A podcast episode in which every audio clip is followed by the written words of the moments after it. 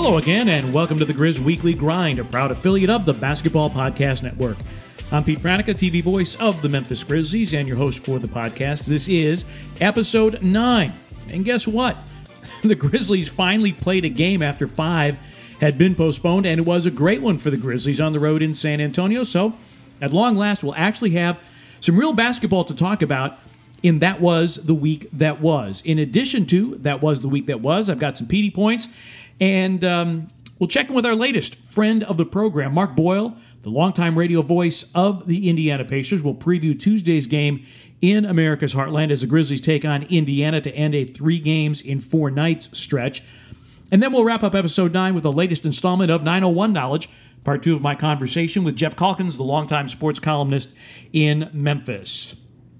But first, the Grizz Weekly Grind is brought to you today by the Youth Athletic Foundation. Its mission is to assist student athletes in developing a strong work ethic through discipline, responsibility, and accountability. Their goal is to help youngsters understand the importance of working hard to be the best they can be, whether it be on the court, in the classroom, or in the community. The YAF has donated millions of dollars to charities, families, local high schools, and youth sports programs. So, that was the week that was. Let's take a look. Grizzlies on Saturday night go to San Antonio after having five games postponed due to COVID 19 protocols, health and safety protocols, whatever you want to call them. Jonas Valanciunas on the trip, but not available to play. Grayson Allen also in health and safety protocols. Grizzlies also without Killian Tillie. They're also without Jaren Jackson Jr. Uh, they're also without Sean McDermott and Justice Winslow. And then the Grizzlies go in and take on a San Antonio team that has no injuries to report. And the Grizzlies handle business 129 to 112. Fantastic effort for the Grizzlies. Grizzlies record 34 assists. Another road game with 30 plus assists. That's four in a row on the road where the Grizzlies have racked up 34 or more assists. Ja Morant leading the way with 11. Tyus Jones had eight. So Ja Morant, his second consecutive double double and second double double of the season overall, 19 and 11 for him. Grizzlies shot 56% against San Antonio, which was amazing. Grizzlies also season high 17 made threes and 56 paint points for the Grizzlies. So, uh, great start for the Grizzlies. It's always the question we ask is it rest or will it be rust? It was definitely more rest than rust for the Grizzlies. Now, they remain in San Antonio and will take on the Spurs Monday night, 7:30 start at AT&T Center on Fox Sports Southeast. Uh, one other bit of news that came out of the week, and it was just announced as the Grizzlies were about to take the floor in San Antonio. Because the Grizzlies have had a total of six games postponed, five of them consecutively, the league is trying not to backload the schedule for the teams that have gotten sideways with COVID 19 situations. So the NBA trying to uh, put some more games in the front end so that you don't have this horrible imbalance on the back end. So it's not like the Grizzlies are going to have all six of their postponed games made up in the second half. At least that's the goal on the part of the NBA. Uh, the Grizzlies were to play Oklahoma City in Memphis. That was targeted to be in the second half of the season. Uh, the NBA has now moved that game, and Oklahoma City will be in Memphis on February the 17th. It'll be an 8 o'clock tip. So uh, at least one of the postponed games has been moved. Uh, or has been shuffling around, uh, where Oklahoma City will now play in the first half of the season in Memphis. So that's was that was the week that was, and we transition from that to today's edition of Petey's Points. Number one, love the city uniforms, the city edition uniforms, grit, grind, and groove. Isaac Hayes inspired black with the Stax font style uh, on the jersey, uh, grooves or what looked like grooves uh, up and down the front of the jersey, making it look like a record. I, I mean, just fantastic stuff. And one of the things that you have to really give the Grizzlies a lot of credit for, and their entire leadership staff, is their ability to work with Nike and come up with some fantastic City Edition jerseys. Uh, there were there were the sleeved jerseys, the MLK jerseys uh, that had the wreath on the front. uh, and took the colors of the Lorraine Motel that a few years ago. And then a couple years ago, the uh, very stark black and white City Edition uniforms that evoke the I Am a Man signs from the iconic Civil Rights March. Grizzlies just do a fantastic job. They think of everything when they put these City Edition uniforms together. And uh, they just manage to top themselves year after year after year. So Grizzlies have won those uniforms uh, in each of the last two games, and they have come up winners in both of those. Petey's point number two Dillon Brooks. Now, there might not be a more polarizing player on the Grizzlies roster than Dillon Brooks. Plays with an edge, sometimes over the edge, sometimes a little too aggressively. Uh, really had some serious foul problems in the first couple games of the season. But on the other hand, he's unafraid to take big shots in the big moment, and he can rise to the occasion as he did in San Antonio. The other thing, too, about Dillon Brooks is he's learning the NBA game, and he is averaging a career high in assists. So even though he's not shooting the ball real well, real, well right now, he is getting his other teammates involved, and uh, but is still ready and willing to take the big shot in the big moment. So let's give Dillon Brooks a little credit. And while we're giving credit, let's give some credit to the Grizzlies front office uh, and what they did not only in last year's draft, which was pretty easy. Ja Morant, that's an easy pick, but they get Brandon Clarke, who is a steal of the draft, first team all rookie. Grizzlies going to have a couple of guys that are going to be vying for all rookie honors again this year with Xavier Tillman and Desmond Bane. As we record this, Desmond Bane is leading the NBA, shooting 52% from three, and Tillman has started each of the last two games for Jonas Valanciunas, who's been out due to health and safety protocols.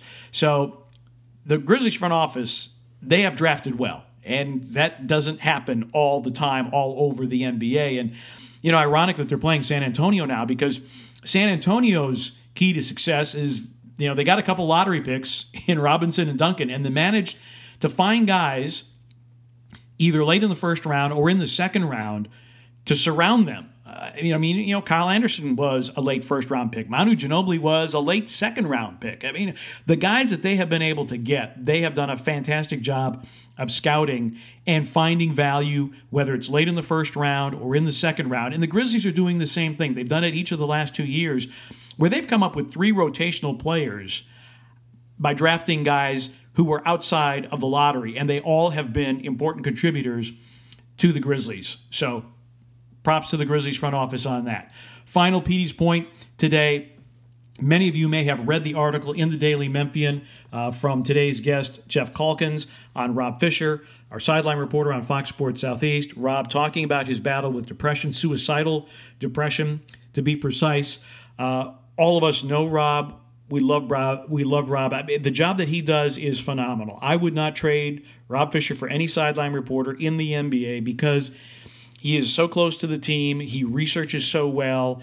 Um, there's more to him than than the than the sport coats and the shoes and everything else. And he is one of the best individuals you could ever hope to work for in any walk of life. And we're thrilled that he is part of our team, continues to be part of our team.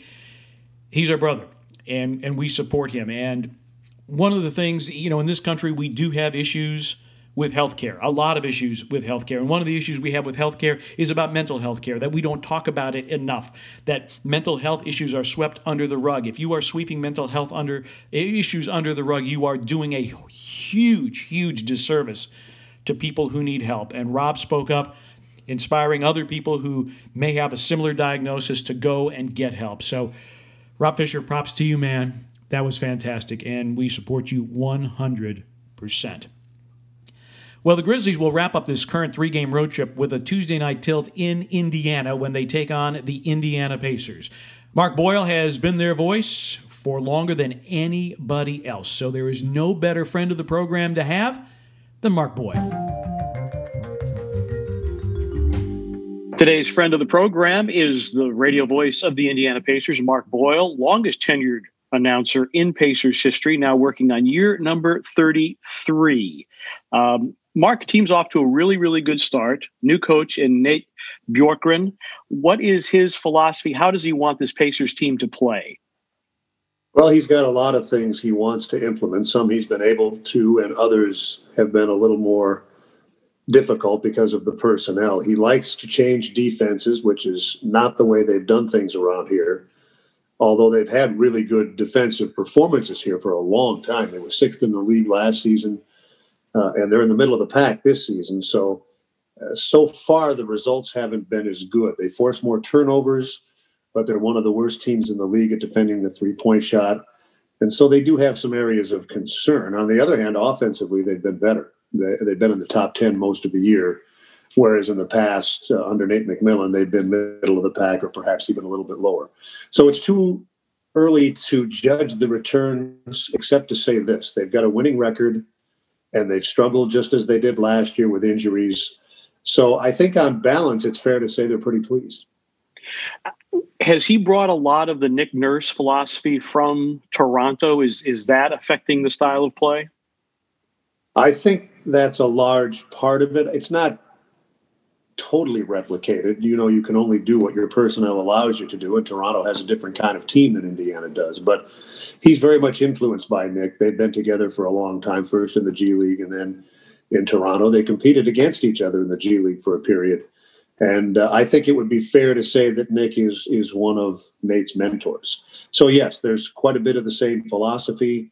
He's a very open communicator much like the uh, young coaches around the league now. It's a different style, which is not to say it's better or worse, but it seems to resonate with today's players. Uh, the players here have commented on more than one occasion, uh, unsolicited, uh, how much they enjoy his communication style. So that seems to be working for him. Uh, Nate McMillan, I thought, did a terrific job, but they decided that that four year run had reached a conclusion and it wasn't unfair, not by NBA standards, Pete. You know how often coaches are swapped in and out. They wanted a younger person. They wanted a fresher voice. They wanted what they, and uh, Kevin Pritchard addressed this in the press conference following the hiring of Nate Bjorkgren. They wanted a guy that was better at communicating with young players. Uh, now, Nate McMillan was old school. He made a lot of changes over the time he was here as an assistant and then the head coach but he still was old school. And I think there were some players here now, in retrospect, that maybe weren't happy with Nate McMillan. Now we'll see how it plays out. Nate McMillan was an excellent coach, but this guy might be a good coach too, and he might be a better fit for this personnel. We'll see. Malcolm Brogdon, again, having another outstanding season. I think his floor generalship, his leadership, his ability to get guys involved has has taken a step forward this year. Is, are you seeing that same thing? I think he's probably the main beneficiary of the coaching change. He never said anything, and the coaches never said anything. And this is just my opinion. And it's one of the things that we've missed with uh, COVID 19. I'm glad we're working at all, Pete, and I know you are too, but we don't go to practice anymore. I don't talk to players. I don't talk to coaches. I don't know any more about what's going on than the fans do. But in the past, we were going down there and we were establishing relationships, and you could read between the lines. And this is where my conclusion is coming from. It's just an opinion. I thought that he chafed a little bit under Nate McMillan. Nate was more structured. Uh, Nate Bjorkgren is a little less structured. He's more free flowing. He's encouraging players to look for their shots. They want to play at a faster pace. Remember, one of the reasons that Brogdon was open to leaving Milwaukee, where he was a key member of their team, was because he wanted more responsibility and he wanted a more traditional role when he was in Milwaukee, they had Giannis Antetokounmpo. They didn't need a traditional point guard. Here they use him in that way, although he's very good at scoring too. And I think he's flourished under this new regime. So we'll see how it plays out. Still, in my estimation, too small a sample size to jump to any conclusions. But 17, 18 games in, I think you can start to see some things and maybe extrapolate into the future. And I think he is going to have a really good season, possibly if there were an All Star game, an All Star caliber season. He's doing that well. What about Miles Turner? Uh, there had always been some lingering questions whether he and Sabonis could coexist in the lineup at the same time. But right now, both of those guys are having fantastic seasons, and and and Miles Turner seems to be playing a little bit more down low, although he does like the three point shot. He, to me, Pete, has been the biggest surprise. And this is why. Not that I didn't think he was a good player, he was a good player. But typically, when a guy's been in the league three, four, five years, he's generally what he is. He's not going to get appreciably better, nor if he's young is he going to start to deteriorate. And Miles was what Miles was. He was a finesse player. He was an exceptional shot blocker. Uh, he mostly lingered on the perimeter, and he had a good shot from out there, but he didn't like to go down low. At least that was the perception. He didn't like to mix it up. For his size, he was a poor rebounder. That was the book on him coming into this season. Now, this year, he's more involved offensively. He puts the ball on the floor, he drives it to the basket. He still shoots the three. And although he started slowly, he's starting to shoot that well now, too. He's an extraordinary shot blocker, as was the case previously. But now he's getting six, seven, eight rebounds a night, sometimes 10. He never did that before. Now, granted, there are more possessions in the Pacer games now than there were in the past, but not an extraordinary amount more. So that doesn't totally explain it. He just looks more aggressive, more comfortable, more confident. And again, this is just me offering an off the cuff observation. I haven't talked to Miles Turner since March of 2020, so I don't have any inside information. But my guess is that Nate Bjorkgren has instilled confidence in him. Look for your shot, do more things. And I think that confidence is manifesting itself, at least to a degree, in a more aggressive approach. I think those things are all tied together. So he's doing what he always did good perimeter shooter, block shots, and now he's doing some more things and he's turned into a not turned into he was already uh, he's an excellent complement to Sabonis in those four five slots. Our friend of the program today is Mark Boyle, longtime radio voice of the Indiana Pacers. You mentioned Sabonis. Uh, I had the chance to call his father's games when I was in Portland, which makes me feel kind of old. Uh, a triple double against Charlotte. Um, gifted big man in so many ways. Uh, a little bit of a scare with with a, a, a knee bruise, but came back strong with that triple double. What has his game done in terms of development year over year? Well, we've had him for most of his career. Remember, he started in Oklahoma City and then came in the Paul George trade, and he's been real good since he's gotten here. They've used him differently than Oklahoma City did. Oklahoma City had a whole different roster. Uh, and as a rookie, he didn't really fit in there, but they wanted to play him because he was a high draft choice and they liked him. But here, they needed what he is good at, which is a presence down near the basket. Uh, offensively, he's strong, he's tough, he's a terrific rebounder. And outside of Nikola Jokic, I think he's probably the best passing big man in the game. Uh, you know, his skills are not that dissimilar to his dad's. We saw his dad in Portland when he was physically a wreck, but he was still a really good player and an extraordinary passer. And I know you have, Pete, I've talked to guys that played against him in his prime, George McGinnis, for example, who say that when he was in his prime, he was one of the very best players in the world, in the whole world. Now, we didn't see him until how old was he when he got to Portland? 35? He was Seemed in his like 30s it. and multiple ankle and Achilles surgeries. Yeah. And you're right. He was yeah. physically, he was pretty well broken down. Yeah. Well, uh, Domantas is young and not broken down and he's just a really solid player. He's not a great defender, but he's good enough. And there's really not a hole in his game. Most big men can't pass like he does. He's not a great perimeter shooter, and Nate Bjorkgren has given him the green light. He started nine of 17 from out there, but since then he's been under 30%. So he's hit and miss as far as that's concerned. But otherwise, his game is consistent.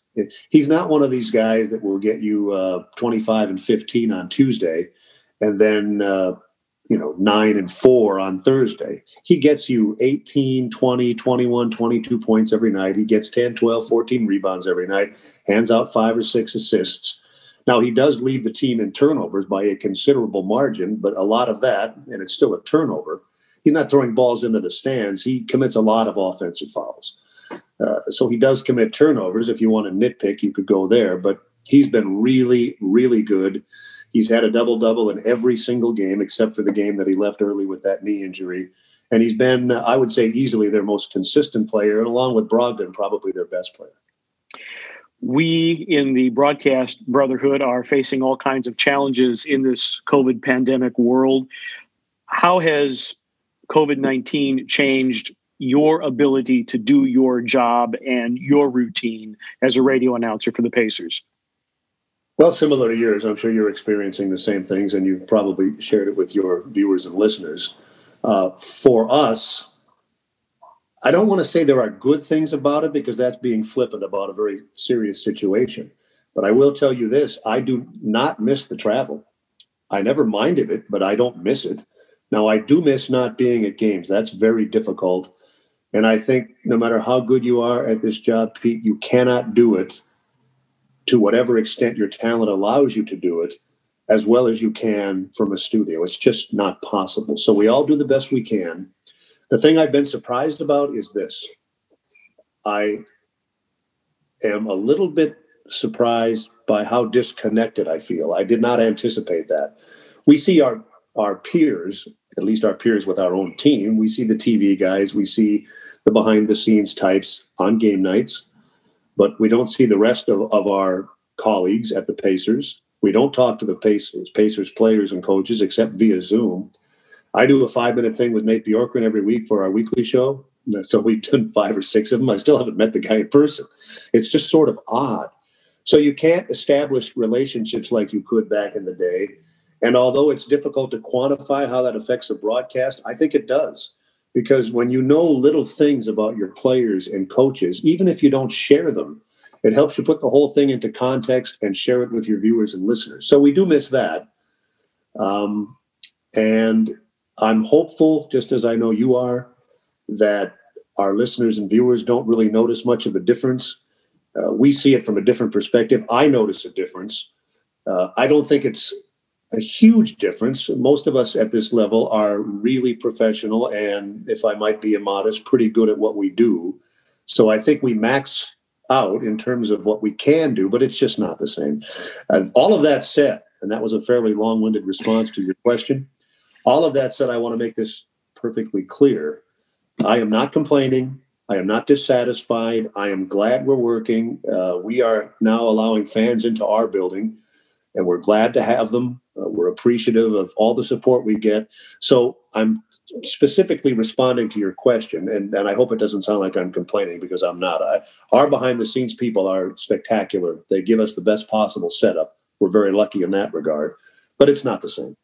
No, ag- agreed. Uh, and I think one of the things that we find that we do miss is the personal interaction with our peers from other teams. Because how many times is there a pregame conversation between announcers about, again, those contextualizing things? And those are the things that you really miss. And to the viewer, they may not, or a listener, they may not totally get that. But to us, yeah, you're right. There is that sense of of disconnection, and Zoom is not quite the same. But uh, no, it's and you know, we have addressed that to a degree, and, and I hope that you'll be able to join us on Tuesday. We're doing, uh, for lack of a better term, they're not technically Zoom, but I think most people out there know what Zoom is, and, and this is a different app, but that's not important. We have conference calls with the other team's broadcasters before every game, something we've done since the start of this season. It's not the same as as uh, running into a, a peer or a writer or an assistant coach when you're down on the floor. Even when we're doing home games, and I assume you guys are the same, we're not allowed to go down on the floor and, and interact with anyone. We have to stay Correct. And so we don't have access. But we do these things before the games. And um, I'm finding two things, Pete. Number one, uh, it's useful. Uh, we had a game with Charlotte on uh, Wednesday, and uh, we spoke with their guys before the game, and we got some nice stuff, and we shared some stuff with them. But more than that, it's just seeing your peers. Otherwise, we'd have no interaction with each other at all. And like I said earlier, it really surprises me how disconnected I feel because of that. I did not anticipate that. Yeah, that that is uh, that is the price we're paying for the pandemic. Mark, thanks so much for the time, and uh, good luck down the road. Anytime, Pete. Enjoyed it. Uh, we'll uh, talk to you on Tuesday. I hope. And that was our conversation with Mark Boyle, longtime radio voice of the Indiana Pacers. Uh, really an interesting guy to talk to. Chess player, cat aficionado. Uh, he's done all kinds of unusual things in his time off, including uh, doing Cape Cod League baseball, just because you wanted to do some minor league baseball during the summer when the NBA was not playing. Interesting guy, good friend, and a friend of the program. Well, let's go into the final segment of today's episode with 901 Knowledge. We've got Geoff Calkins. It's part two of our conversation. Uh, Geoff Calkins talking about the history of the MLK Day game in Memphis and also his love for Bernese Mountain Dogs. 901 Knowledge. Let's get some. I'm glad you brought up Andy Dolich because Andy was the driving force behind the MLK Day game in Memphis. And Memphis has become the epicenter uh, of the civil rights discussion, particularly on the MLK weekend. We saw during the bubble in Orlando a lot of social justice uh, messaging on the part of the players. There will be a continued uh, effort by the players to to talk about Black Lives Matter and those types of things. Um, you get it as not only as a sports columnist, but as a radio show host. Stick to sports. And that's kind of hard because even though we make our daily bread talking about sports, we're also citizens of the world and, and, and have concerns that go outside the lines of a basketball court or a football field. Yeah, I, it's the truth of the matter is is that sports and I mean and sports and and the, and society have been forever intertwined. And and and you know it. And and and you know that goes back to Jackie Robinson and Jesse Owens and the Mexico City Olympics. And I mean we can go on and on. And now we've seen it much more recently. But how do you quote unquote stick to sports when play in the bubble is disrupted or not disrupted is suspended um, because of players concerns um, over black lives matter police brutality issues well where is the line there that i'm supposed to walk and I will say this like, uh, the truth of the matter is, is that for the last, you know, I do a radio show every morning from nine to 11. And starting with this pandemic, there was a lot of times when we didn't have a lot of sports to talk about. And or to the extent we were talking about sports it would be how would we make it through and whatever else. And and this you know memphis is a it's a blue town but it's surrounded by red. It's a very interesting community in that way. And we talk openly about politics and uh, you know food and all all movies and all kinds of things. Um, and throughout some of this sports was about half of what we talked about. And our ratings have never been higher. And obviously that ratings you know can be fluky or whatever else. But the truth of the matter is I don't I think the few people who yell stick to sports are not representative. I think most of us are complete humans who have interest in all kinds of things. And happily sports is one of those things and it's been one of my abiding interests since i was that 12 year old but um, it's not the only thing and you know it would be like telling a plumber to stick to plumbing well he probably has thoughts on you know what's happening in his community and his neighborhood and whatever else too so I've never just stuck to sports and I don't plan to stick to sports. I try to be respectful of other people's views and but I'm always impressed when I open the phone for callers they they rise to the occasion. Like even if they disagree, I, I, don't actually think we are as divided as sometimes social media makes us makes us look. And um, and and I think if you have open, respectful discussions, I think that's a good thing to do, whether it's in print, radio, or anywhere else. You've obviously interviewed your share of characters, and I use that word advisedly in, in Memphis. Yeah. A favorite, a favorite interview or an interview that you walked away and said, I wasn't expecting that. That was far better than I anticipated. Um, you know, eh, eh, eh, anytime you talk to Shane Battier, like he was a guy who liked, he liked, he liked choosing the right words. You know, like Shane would think about the right words, and and so that was always like a, a pleasure.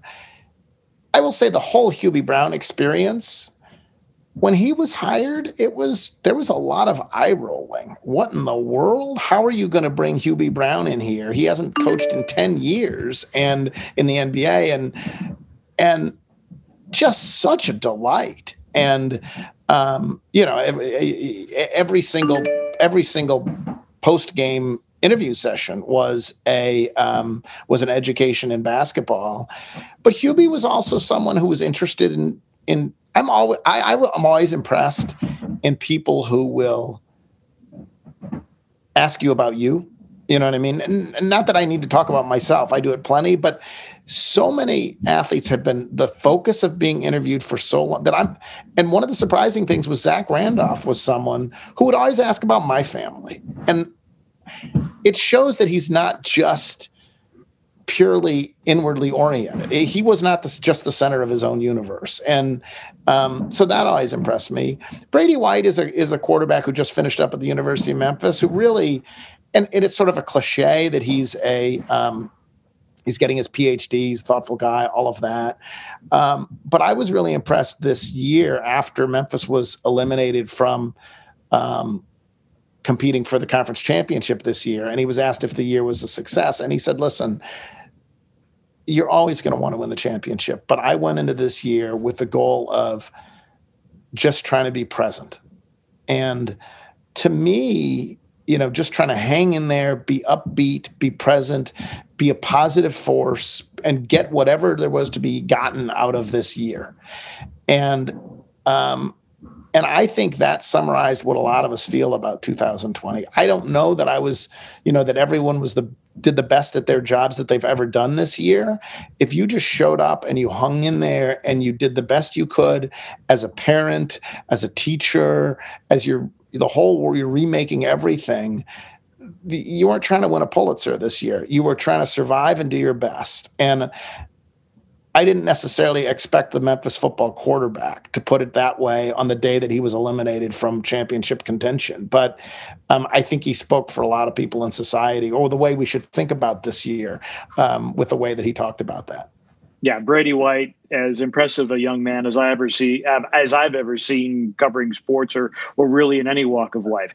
One one final thing, you talk about life away from sports, and you have a hobby or a passion, maybe is perhaps a better way of putting it, with Bernese Mountain Dogs. Right. Yeah. Tell me, tell yeah. tell me, tell me a little bit about the the Bernese Mountain Dogs. You know, and and I had I have a cousin that had multiple Berners, so I'm familiar really? with the breeds. I understand yeah. I understand the attraction, but tell us a little bit more about about your love I mean, affair. We all have our thing, you know. But I grew up on a farm. Like my parents were doctors, but we grew up and we had um, sheep and chickens and pigs and horses and and baby you know we, we, would there would always on the farm there were babies of all sorts born and and my mom raised standard poodles and whatever. We just had lots and lots of critters. Well, I live inside the city limits of Memphis, and so I, am not doing that. But um, I always back to that 12 year old, and I think for a lot of us, if you think what you really liked at 12, I think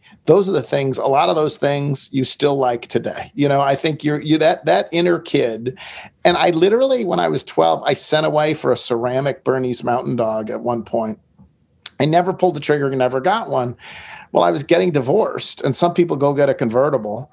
And I said, now's the time. I'm going to go get a Bernese Mountain Dog puppy. And, uh, and I had three boys, and this dog was just the, you know, everyone. I, I think a lot of people that it, who have dogs, there's a lifetime dog. There's the best dog you ever had. And Libby helped me raise my boys. Like she was the softness in this household. Loved everybody um, you know, I thought I was a dog whisperer because she was so well behaved, would never think about running out, running away. If you ever, if she got locked, if she uh, slipped out of the house, she'd just wait at the front door and say, Why the hell did you leave me out here? Like she would. And so she was a great dog. And then I, I ended up breeding her, and there's a long story uh, uh, involving the playoff run, which I won't get into, and TJ Simers in the LA Times. But I had one litter of puppies then, and in order to be a responsible breeder these days, the hoops that you have to go through, um, you know, the, the, seven different types of DNA testing and whatever to whatever hips, elbows. But anyway, so I had one litter then, and then I uh, ended up having a second litter just this year, and I got one puppy, one puppy, and his name is Gus. He's a boy, and I decided to keep him. So now I have three Bernese Mountain Dogs, and um, they're giant and they shed like crazy um, but they don't really care if I wrote a good column or a bad column. And um, and particularly during the pandemic, I do think you know, we saw lots of adoptions of dogs during the pandemic. That was wonderful to see because we've all been home with our dogs. Like I saw, I saw a meme. Someone said this human being in one screen saying, "This is the worst year ever that I've ever had," whatever, and the the next screen, the dog is saying, "This is the best year I've ever had. My human's been home every single day." yes. And um, the dogs have had a good year. You know, the rest of us, hopefully, 2021 will be better, but I, I tweet out too many pictures of the Bernese Mountain Dogs. If I did it with my children, people would think I was a total lunatic, and maybe they do anyway. But people are forgiving of puppy pictures, and I and I appreciate that. So I guess I'll keep tweeting them. Well, I, I, I will say that I appreciate seeing a lot of Gus on your social media. so, Geoff, thank you so much for the time. Much appreciated. Oh, it's a pleasure, Pete. Thanks very much. And that's 901 Knowledge for this edition. Episode 9 of the Grizz Weekly Grind. Geoff Calkins, you can read him at the Daily Memphian. Well, that does it for this edition of the Grizz Weekly Grind. Hope you enjoyed it. Our thanks to Geoff Calkins and Mark Boyle, and to you for listening. Coming up in future episodes, a conversation with Monty McCutchen from the NBA officiating office on the challenges of referee operations in the pandemic environment. This is Pete Pranica. Thanks so much for listening. This has been the Grizz Weekly Grind, a proud affiliate of the Basketball Podcast Network.